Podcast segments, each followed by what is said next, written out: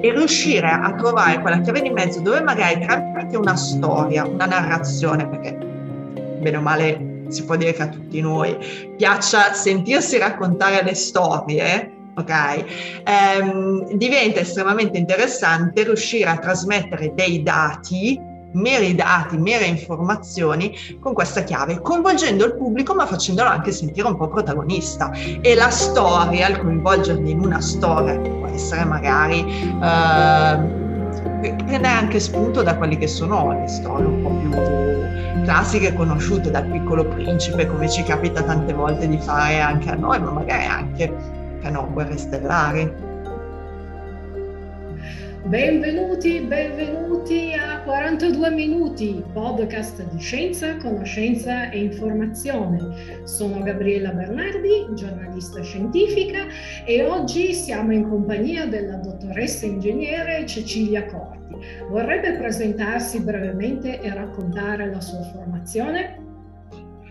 Innanzitutto grazie per questo invito. Eh, allora, appunto, eh, hai già detto che sono un ingegnere, ma in realtà la formazione, la mia formazione è abbastanza mm, sovrapposta, diciamo così, perché parto avendo fatto un liceo classico, poi sono passata a fare ingegneria, eh, il mio lavoro base è ancora nel mondo dell'ingegneria, poi in realtà le cose si sono sovrapposte, mescolate e, e sono incappata curiosamente nel mondo dei planetari. E poi altre cose che magari vedremo dopo che si sono andate sovrapponendo. Quindi in realtà definirmi non è, non è esattamente semplice, non so se sia un bene o se sia un male ai posteri l'ardua sentenza. Bene, allora, prima di tutto partiamo uh, da, mh, dalla definizione di chi è un planetarista, di che cosa si occupa e come si diventa un planetarista, però magari ai più uh, sarebbe meglio spiegare che cos'è innanzitutto un planetario. Assolutamente sì. Allora, innanzitutto perché spiegarlo? Tante volte si fa confusione tra planetario e osservatorio. Questa diciamo è la cosa più... Eh, è veramente ciò che pone in dubbio il maggior numero di persone. Allora, eh, diciamo per cos'è l'osservatorio perché è più facile da capire. L'osservatorio è un luogo dove si vanno ad osservare direttamente le stelle con telescopi e quant'altro. Il planetario in realtà è uno strumento, poi vabbè, per diciamo anche lì eh, facilità di utilizzo di termini è diventato anche il luogo, però di per sé il planetario è uno strumento eh, ottico che può essere o meccanico, quelli primi sono meccanici, anche il nostro qua ecco è meccanico, oppure digitali, perché c'è stata un'evoluzione anche in quello, che eh, viene utilizzato per riprodurre la volta celeste, anche in modo realistico, anzi estremamente realistico, su una cupola Ecco perché da lì, dallo strumento planetario, tante volte si parla del planetario come il luogo, l'edificio dove si entra e dove si fruisce di questo strumento molto particolare. Quindi ecco, questo già è per dare una distinzione, è e per dire, non è detto che in un planetario non ci sia un piccolo osservatorio magari, o in un osservatorio che ci sia anche il planetario, però sono due cose diverse. Quindi se piove al planetario le stelle le vedete tranquillamente, questa è un'indicazione fondamentale. Perfetto.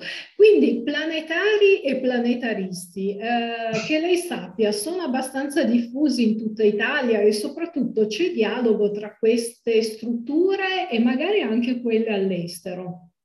Allora, eh, c'è assolutamente eh, legame, ci si parla, eh, per fortuna, per fortuna oserei dire, ehm, c'è anche un'associazione eh, che si chiama Planet o Planit, a seconda della, dell'accento.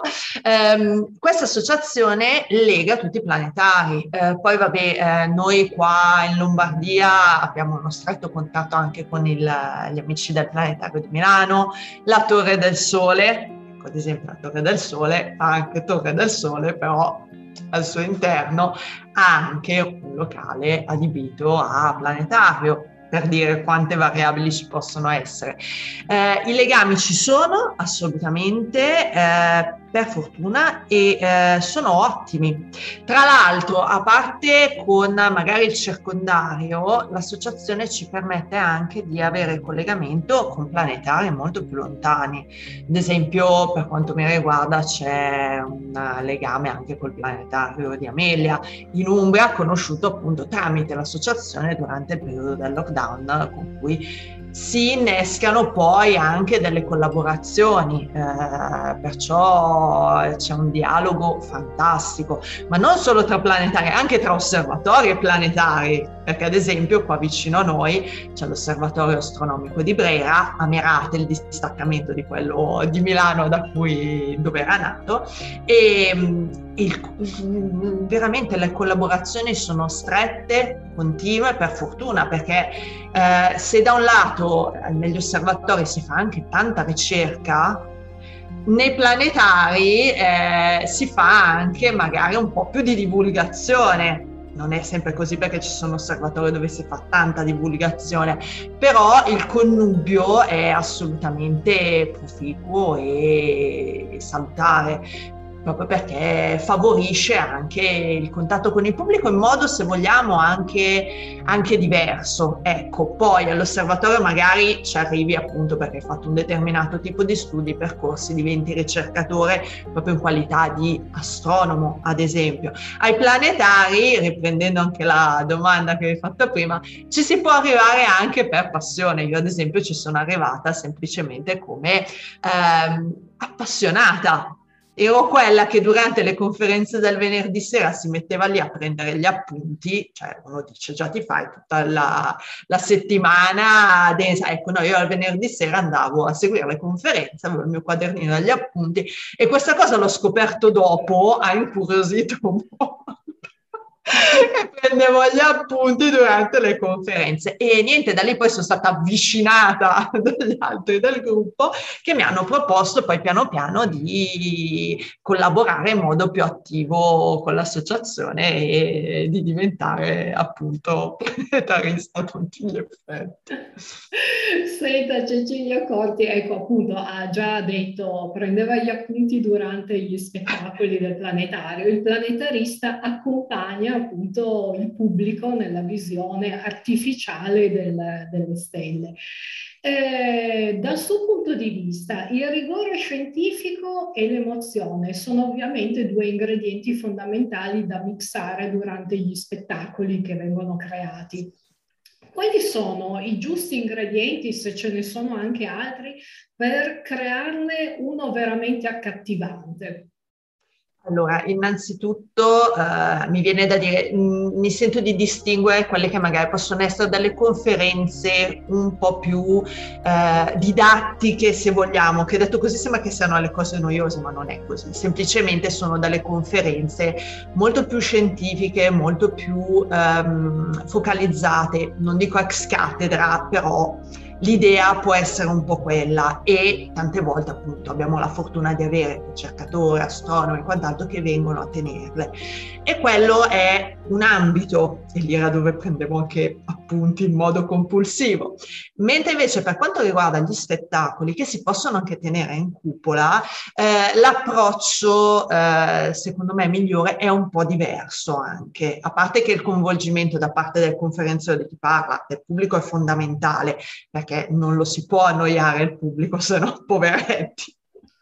Però ehm, un aspetto fondamentale degli spettacoli è appunto questo mix dove eh, il rigore scientifico sta alla base, è alla base assoluta di tutto, però un po' di divertimento, un po' di, ehm, come dire, mh, l'emozione, di creare l'emozione anche perché la cupola del planetario, la cupola è un luogo emozionante.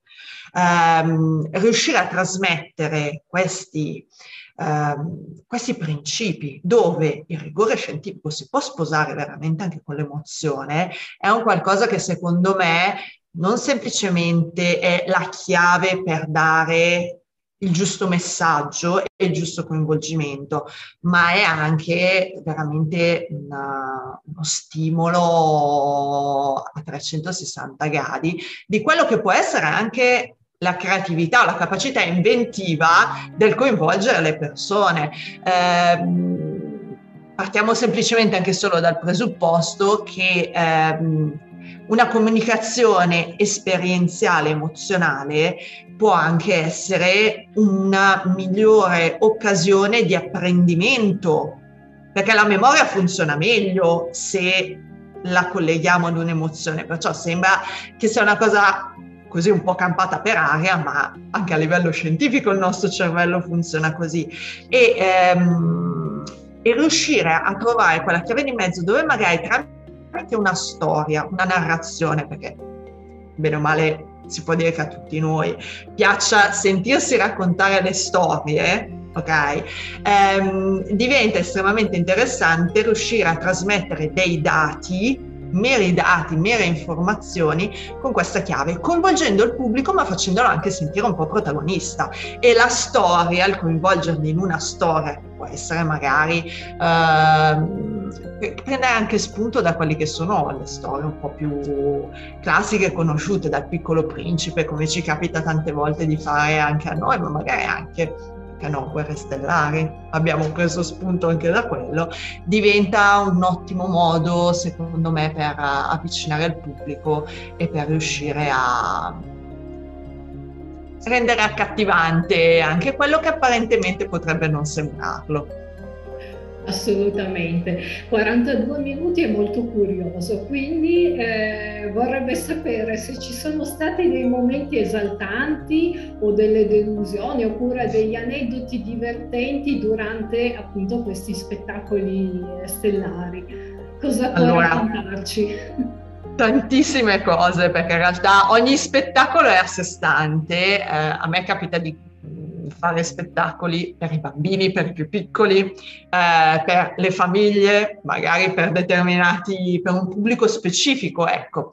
Eh, e ogni volta accade sempre qualcosa di bello, emozionante e a volte anche un po' destabilizzante.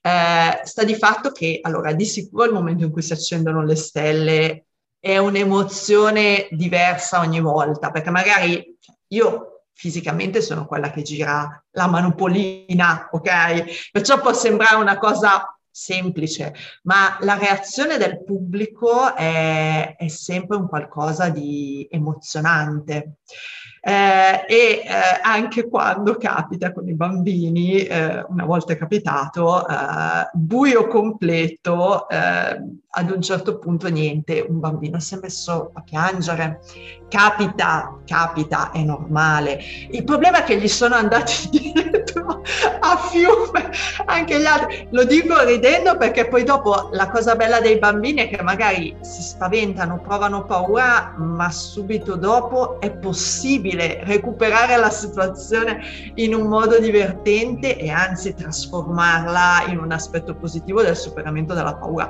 Però confesso che quella volta lì mi ho ritrovata un po' ho detto oddio la prima volta. Ne parte uno. Va bene ok. Due tre quattro. No fermi calma. È stato è stato divertente, però ex post è stata, è stata un'esperienza anche quella, quindi ma, di tutto di più veramente, anche semplicemente quando organizziamo determinati spettacoli la meraviglia e lo stupore anche del pubblico quando accadono cose che non si aspettano perché noi nel plot inseriamo degli elementi di disturbo voluti per cercare di dare un po' di suspense alla, alla situazione. Oppure la classica lampadina che si brucia, perché allora, come vi, vi accennavo, da noi eh, il planetario è uno strumento ottico ed è un planetario meccanico. Quindi mh, fondamentalmente c'è questa bella palla eh, dove sopra ci sono tante piccole lenti, detto proprio in modo eh, facile, eh, da cui che appunto rappresentano tutte le varie stelle posizionate correttamente. All'interno c'è questa magica lampadina.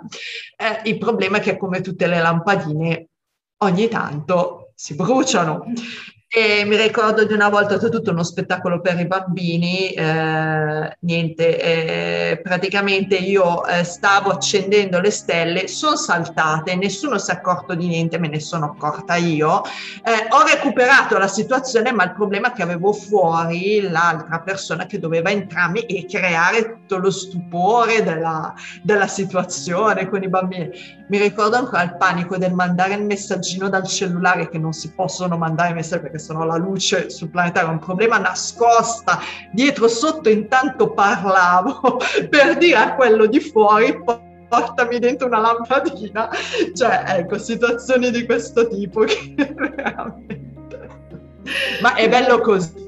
Il problem solving immediato ecco Bene, volevo infatti chiedere successivamente qual era la sua sfida più grande, ma eh, da quanto si può capire ogni spettacolo alle volte è una sfida.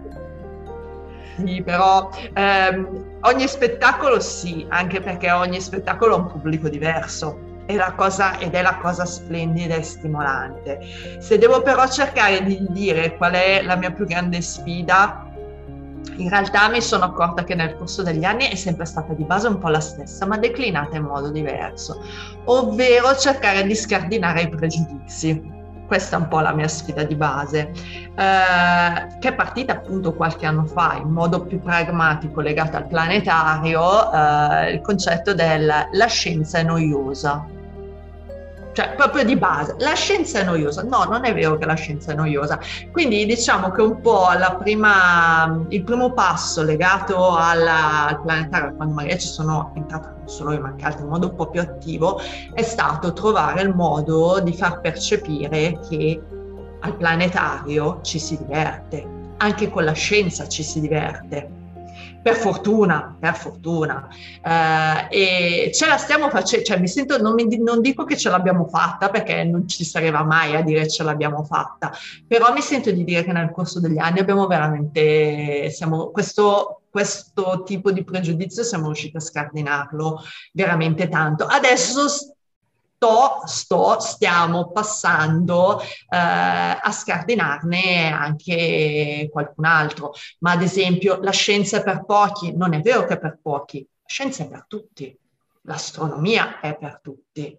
Um, tutti abbiamo possibilità di sperimentare il nostro ingegno in modo diverso, in modo anche estremamente creativo. C'è chi magari lo fa meglio nella scienza, c'è chi magari lo fa meglio in altri ambiti. Anche lì il fatto che ci siano ambiti completamente diversi, tipo la mente è una cosa, il corpo un'altra. Ecco, questo qua è un po' il mio nuovo cavallo di battaglia, diciamo così dove vorrei riuscire a fondere un po' di più queste, queste cose, un po' alla faccia di Cartesio, poveretto, del cogito ergo sum, no, cerchiamo di ritrovare un po' di integrità tra mente, corpo, spirito, in fondo siamo polvere di stelle, quindi Splendido, infatti leggendo le vostre programmazioni si passa dalla crociera nel sistema solare, cucinare le comete, la yoga e astronomia, quindi queste sono solo alcune delle idee che avete realizzato nel planetario. E se vuole anche accennarle ad altre, ma soprattutto la pandemia purtroppo quanto ha inciso sulle attività e come l'avete aggirata. Allora, eh, partiamo da rispondere a questa cosa della pandemia perché è stata, questa sì che è stata veramente una sfida. Um, ora, io mi ricordo ancora, era il 23 di febbraio quando è partita, era un'ordinanza, ecco, non mi ricordo esattamente che dove fosse la prima ordinanza, comunque non, non era ovviamente una legge, per cui dovevamo chiudere il planetario. Non si era ancora ben capito dove si stava andando a, a parare con la situazione. Eh, I luoghi però, tipo il planetario, avevano l'obbligo di restare chiusi. Eh, mi sento di dire che veramente in una situazione dove non si capiva nulla siamo stati assolutamente proattivi ehm, e abbiamo deciso da subito, già il 28 di febbraio, trasmettevamo la prima conferenza online non l'avevamo mai fatto, non, cioè zero, non, non, non, sapevamo quasi neanche come, come, fare. Io sempre ad esempio odiato stare dietro un obiettivo, lo odio ancora, cioè davanti, scusate, dietro ci sto bene, davanti no, non, sono ancora molto a mio agio. Eh, per fortuna non sono stata io che devo aver iniziato a farle, stavo nella regia, però siamo partiti subito. Eh, e l'intento non era tanto quello economico perché ovviamente non c'era nulla eh, che potevamo andare a chiedere economicamente, ma non era quello lo scopo. Lo scopo era essere presenti, era stare vicino al pubblico, era in un momento dove non si capiva cosa stava accadendo, dare quel momento di... Eh, certezza anche che poteva essere semplicemente un, l'appuntamento del venerdì sera, voi non potete venire da noi, siamo noi che veniamo a casa vostra. Um, e, ed è stato veramente una, una piccola missione che poi anche lì col senno del poi, ecco, scusa la ripetizione, col senno del poi è stata, è stata veramente, veramente utile, ma non tanto dal punto di vista del trasmettere delle informazioni, lo scopo non era quello, era proprio il planetario a casa vostra, infatti le iniziative poi le abbiamo chiamate così. E quindi niente, abbiamo iniziato a declinarci un po' al venerdì sera con le conferenze, c'è stata la nostra Laura Proserpio che si è dedicata a fare degli spazio arte, perciò per i bambini anche, perché abbiamo pensato anche a loro, dei piccoli... Eh, eh, video registrati dove magari eh, con i disegni, con appunto con la scoperta, col colorare, si andava alla scoperta di, di quelli che sono gli oggetti del cielo, anche per un semplice bambino mettersi lì a colorare, fare qualcosa di diverso e riportare un po', ehm, anche se vogliamo, un aspetto molto più umano di quello che è stato quel periodo di veramente scombussolamento totale. Poi abbiamo declinato anche in altri modi, dopo cena e quant'altro, però subito ci siamo buttati subito a capofitto senza neanche sapere noi cosa stavamo magari facendo, ma volevamo semplicemente essere vicini alle persone che non potevano raggiungerci e che sapevamo avrebbero magari trovato un po' di conforto per quanto possibile. Splendido. Senta, sulla base della sua esperienza professionale, quali consigli si sente di dare a chi volesse diventare un comunicatore delle stelle? Eh, eh, sarebbero tanti. Eh, la prima cosa che mi viene da dire per assurdo ascoltare ascoltare se stessi e ascoltare gli altri, eh, perché il mondo delle stelle è fantastico e ricordarsi di quel momento in cui ci siamo resi conto che il guardare le stelle per noi era un momento di contemplazione e di veramente pienezza personale immensa. Perché è quel momento lì, è quel momento lì, il, secondo me, dove scatta il, il tutto. E poi ehm, il mettersi in gioco, mantenendo quella che viene definita la mente del principiante, dove con mente del principiante c'è lo stupore di quel momento, tenerlo dentro, e allo stesso tempo la continua curiosità e l'essere sempre alla ricerca, consapevoli che non si arriva mai. E questa è una cosa fantastica. Non, non c'è mai un arrivo, non c'è mai un, una scoperta definitiva. Quindi bisogna essere sempre pronti a ascoltare, accogliere, essere recettivi con tutto quanto, poi dopo frequentare tanto tanto anche le persone. Perciò ascoltare in un continuo scambio reciproco. Secondo me questa è un po' la vera chiave da comunicazione dalle stelle, ecco. Perfetto. Eh, osservare le stelle in un certo senso è come osservare il passato e se lei potesse tornare indietro nel tempo, chi vorrebbe conoscere di persona un personaggio che l'ha particolarmente colpito o che le è rimasto nel cuore? Ecco, queste sono le classiche domande che mi mandano un po' in panico, confesso, perché sono di quelle. Qual è il tuo libro preferito? Chi è che avresti cioè per me sono tanti, tanti, tanti, tanti. Perciò rispondo magari dicendo la, la prima che mi viene in mente, punto, non è perché è una preferita, cioè una preferenza, una preferita. Mi è venuto semplicemente in mente Ipazia per tanti motivi, per quello che comunque eh, rappresenta e soprattutto ha rappresentato dopo, eh, in un momento in cui anche le donne, sappiamo, non, non, sono sempre state, anzi non lo sono tuttora. Siamo ancora tante volte purtroppo discriminate per tanti motivi eh, e lei è diventata un po' un pretesto per ehm, il punto di arrivo di odio, paura, violenza. Eh, una donna con una cultura veramente a 360 gradi che semplicemente era se stessa, esprimeva se stessa.